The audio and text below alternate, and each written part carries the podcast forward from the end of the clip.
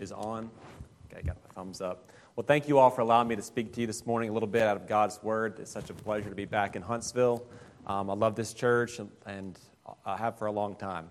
So I want to briefly just open up the service by talking out of the book of Nehemiah, chapter 8, using verse 10 as my home text, the latter part of that verse, where it simply says, The joy of the Lord is your strength.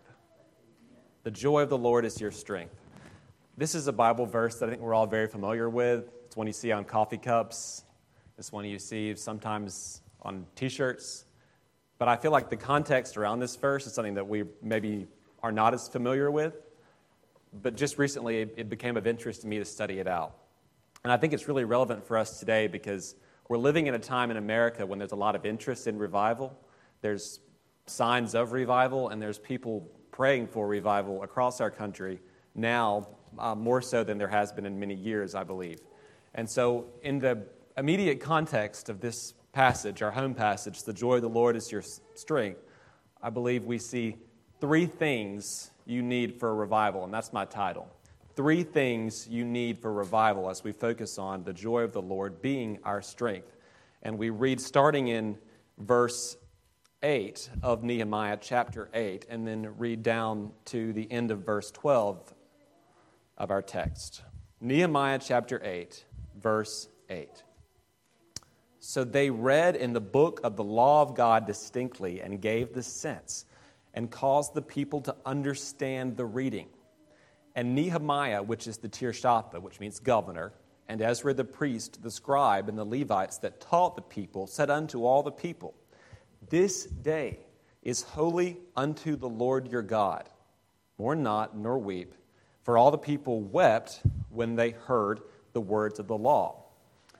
Then Nehemiah said unto the people, Go your way, eat the fat, drink the sweet wine, and send portions unto them for whom nothing is prepared. For this day is holy unto our Lord. Neither be ye sorry, for the joy of the Lord is your strength. So the Levites stilled all the people, saying, Hold your peace, for the day is holy, neither be ye grieved. And all the people went their way to eat, and to send portions to those that didn't have enough, and to make great mirth, because they had understood the words that were declared unto them. So, three things you need for revival. The context of Nehemiah chapter 8 is indeed a revival. Now, I, I, I can't help but just notice the fact that you all are in a Bible study right now, what I've heard on God's sovereignty. God's sovereignty has been moving without a doubt in incredible ways to bring the people to this very point in time. Now, we're reading in Nehemiah, which chronologically is one of the newest books in the Old Testament. You know, there was, there was two major captivities of the Israelites, one uh, by the Assyrians and one by the Babylonians. Chronologically, this is after both of those captivities are over. So God's sovereign hand has brought the people working through the decrees of kings to this very point where we are today, where we're experiencing revival. And the people are back in the homeland.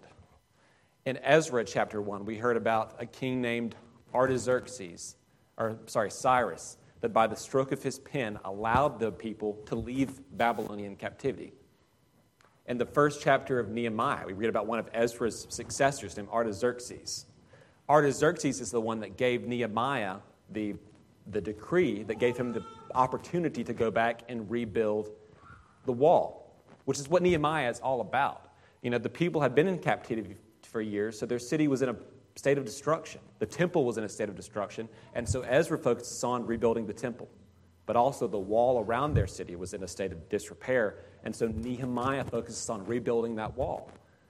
But it was God's hand. Nehemiah chapter 1, verse 8 says it was according to the good hand of God upon Nehemiah. It was God's hand upon Nehemiah that caused Artaxerxes to make the decision he made.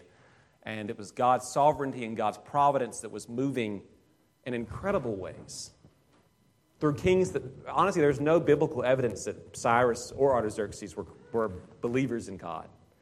But God moved through them nonetheless because the king's heart is in the hand of the Lord and he turns it whithersoever he wills because God is sovereign. And he was bringing them to the place of Nehemiah chapter 8, where revival takes place. So, this book, the, chapters 1 through 8 or 7, have been talking about the wall being rebuilt. And now the wall is rebuilt, the gates are put back in place, and we're experiencing revival. You call it, call it the Watergate revival because they're standing here at the Watergate, and now the law is being read.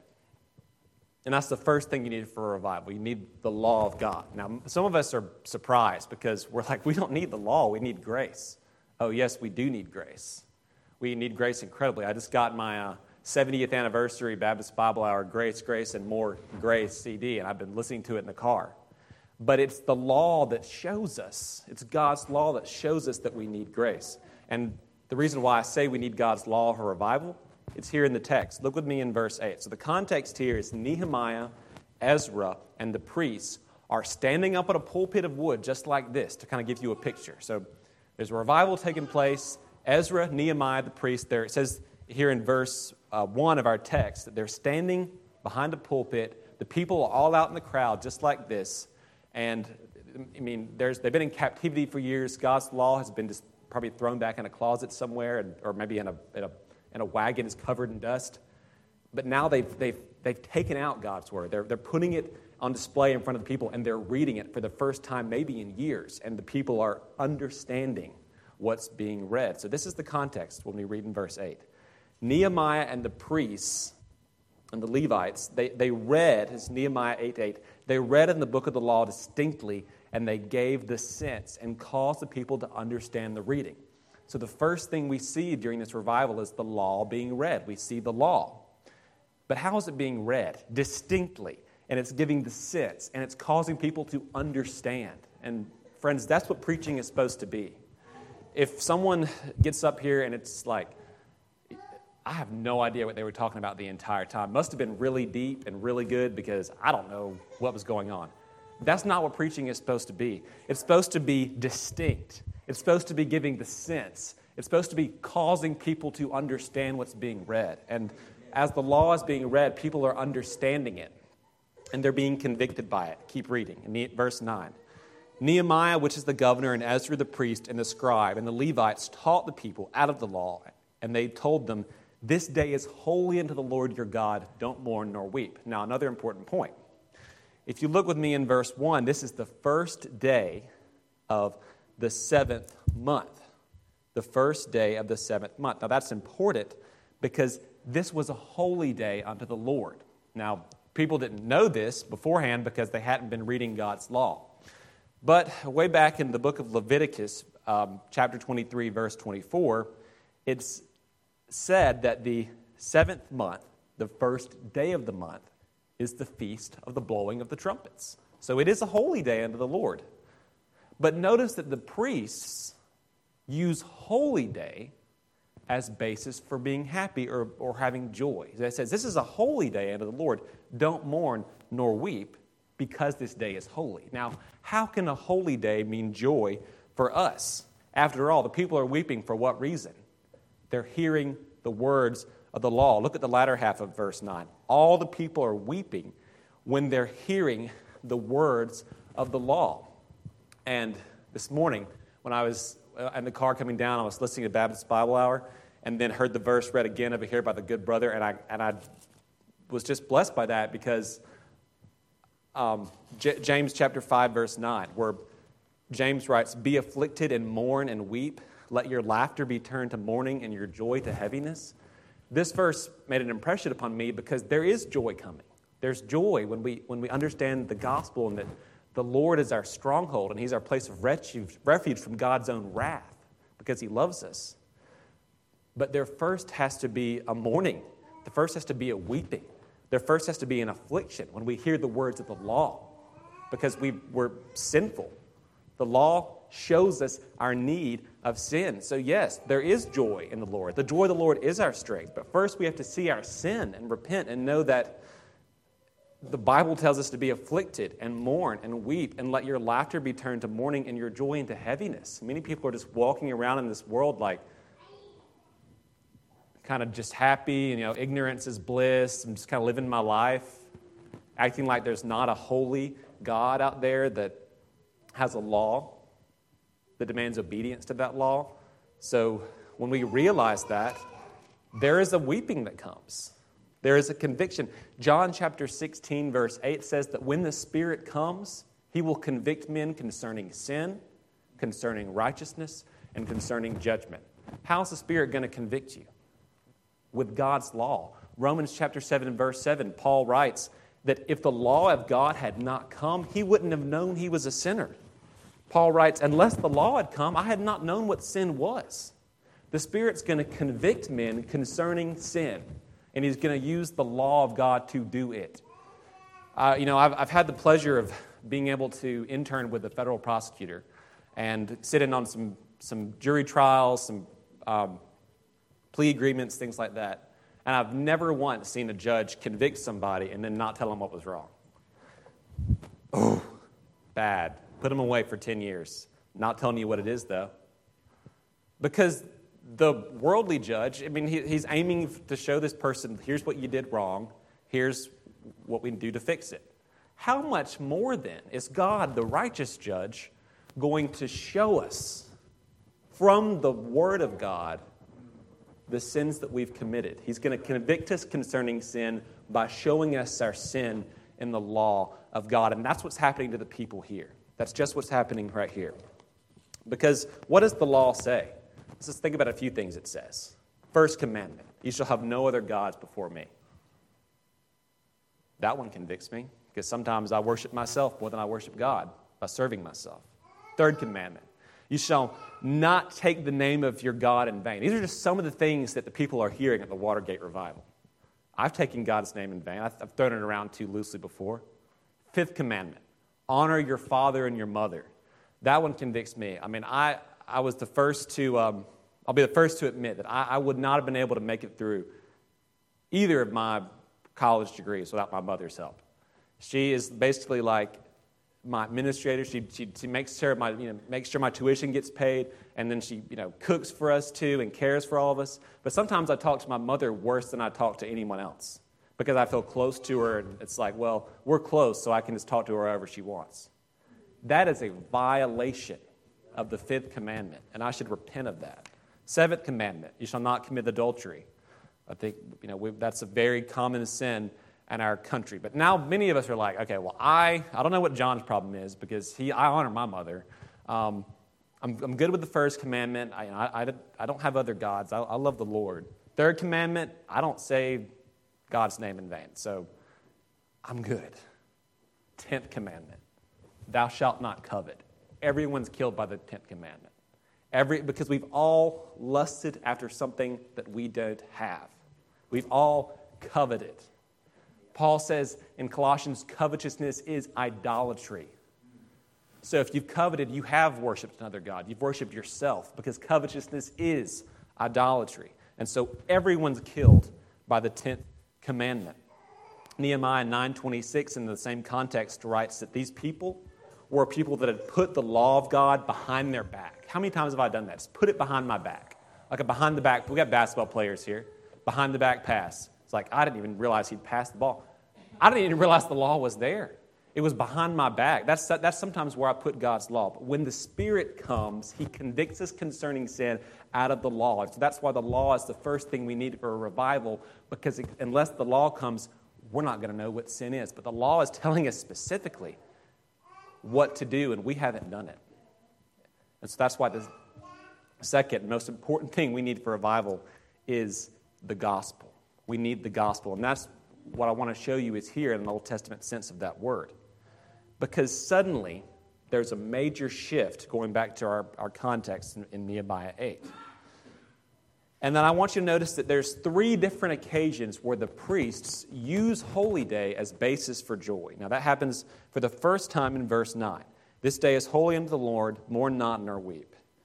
Um, and then it happens again in verse 10. The priests say, This day is holy unto the Lord, don't be sorry, because the joy of the Lord is your strength. And then it happens one more time in verse 11. This day is holy. Don't be grieved. You're being repetitive, priests. I'm grieving because I'm hearing God's law and the Spirit's convicting me concerning sin. I'm, I've just, I've broken God's law, and so that's why I'm sorry. So Why are you telling me three different times to be happy? It all centers around the joy of the Lord is your strength. And the joy that we have in Him is our stronghold from His own wrath. Because God, for those that are in Christ, is merciful and salvation is by grace, and it always has been by grace. I think sometimes we read the law like, okay, well, in the Old Testament, God was mean and he was saving people through good works, works of the law, um, and that wasn't working. And so then in the New Testament, God was changed things up, and now he's using grace. But the God of the Old Testament was a God who was merciful, merciful, and ready to forgive, okay? Listen to Nehemiah chapter 9, 13, talking about the God of the Old Testament. It says that he was ready to forgive, he was full of mercy, and ready to pardon.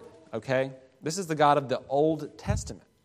This is, I'm sorry, that was actually, yeah, verse 70. He's of great, great kindness, not forsaking people, merciful, and gracious. That's Nehemiah 9:17. God is ready to pardon, he's gracious, he's merciful, he's slow to anger, he's of great kindness, and he doesn't forsake people. This is the Old Testament God being talked about here. Now, does this sound like a God who's going to strike someone dead the minute they do one thing wrong and send them to hell? No, it sounds like a God that's ready to pardon and forgive people of their sins. It sounds like a God that is gracious and merciful and slow to anger and of great kindness and a God who's not going to forsake you ever. No, never. This is the God of the Old Testament. And the law was always meant to, to show us our sin and show us our need of a gracious and loving Lord. And when we see our need, when the Spirit convicts us of sin, we run into His name and find safety there. This is what the law was always supposed to do, and this is what the law was doing for the people here at the Watergate revival. Now, when I first was reading this verse, I had kind of an idea of what I wanted to say about the joy of the Lord is your strength. Because I had this idea of just feeling powerful and mighty in God's love. And that's true, that God's love does make us feel powerful. God has not given us the spirit of fear, but of power and of love and of a sound mind. But when I looked closer at the text of that Hebrew word that's translated strength, I think it's actually saying something different. Because this Hebrew word, it is um, translated 30, I think it's M O A Z, Moaz. Maybe saying that wrong, but it's translated 37 times in the Old Testament. And every other time, it's translated place of refuge, stronghold, place of safety. So when Nehemiah writes, The joy of the Lord is your strength, the sense to the original reader was that the, the joy that you have in the Lord, it's your stronghold. It's your place of refuge. It's your place of safety. From what? From his own wrath because of our breaking of the law. We run into his name and we find safety from his judgment. Those that are in Christ, those that come to God and believe on him by faith in Jesus Christ, they are safe. They have a place of refuge and they're safe from God's own wrath. That's what he's saying. And friends, that's the gospel. That is the gospel. The gospel is, according to 1 Corinthians 15 3, that Christ died for our sins according to the scriptures. That's what Paul wrote. What scriptures were you talking about, Paul? Were you talking about Romans or 2 Corinthians or 1 Corinthians? No, Paul was talking about the Old Testament scriptures. They were pointing us to the fact that Christ died for our sins. And for those that come to Christ and believe on Him, they are safe. They have a place of refuge. And the joy that they have in the Lord is that place of refuge. It's their stronghold. It's their stronghold from God's own wrath. And so well, there's no revival without the gospel. The law convicts us of sin, but then the good news of Jesus Christ is for those that believe on Him, there's safety. He's their place of refuge. And now they're safe from God's own wrath. Like the hymn writer wrote, Hail, sovereign love that first began. Right? The hymn writer said those people first, they ran to Mount Sinai, right? And they said, okay, in Mount Sinai, I'm going to find, say, the law was given at Sinai. The law is good commandments, it's right ju- judgments, and it's good statutes. I'm going to find safety there, right? But then we come to Mount Sinai, and what happens? In, indignant justice stands in view, right? We, we go to Sinai's mountain, justice cries her frowning face. And what does she say? This mountain's no hiding place because you haven't honored your father and your mother. You've coveted. You've been idolatrous ere long. A heavenly voice I heard, and mercy's angel form appeared, who led me on with gentle pace to Jesus as my hiding place. And so when we, when we read that text, the joy of the Lord is your strength, what he's saying is, the Lord is your stronghold. He's your hiding place. Proverbs 18:21 says that the name of the Lord, uh, sorry, it's Proverbs 18:10. The name of the Lord is a strong tower. The righteous are running into his name and they are safe. And they keep running to his name because God keeps them through faith and he keeps them running back to his name to find safety there. Because he's gracious and he keeps us. He doesn't forsake people. He never did, he never does, he never will. And so we need the gospel, the good news that Jesus Christ is our hiding place. We have to have that knowledge. We have to have that for revival. And then the last thing we need, in, including, is, is love. So we get the law of God, the gospel of God, and then the love of God. And there's, there's many verses that talk about God's love for us. It was God's love for Paul that constrained him and pushed Paul.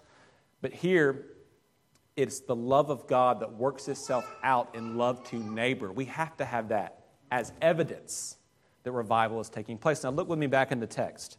When the people understood that the Lord was their stronghold, the joy that they have in Him was their place of safety, look what's happening in verse 12. They're sending portions and making great mirth. But what does it mean when it says they're sending portions? The ESV says they're sending to those that don't have enough. There's giving. There is a servant hearted service to neighbor that is coming as a result of a belief of the truth. They understand now that the joy of the Lord is their stronghold. And so now they're free. Now they are joyful, and now they're giving to other.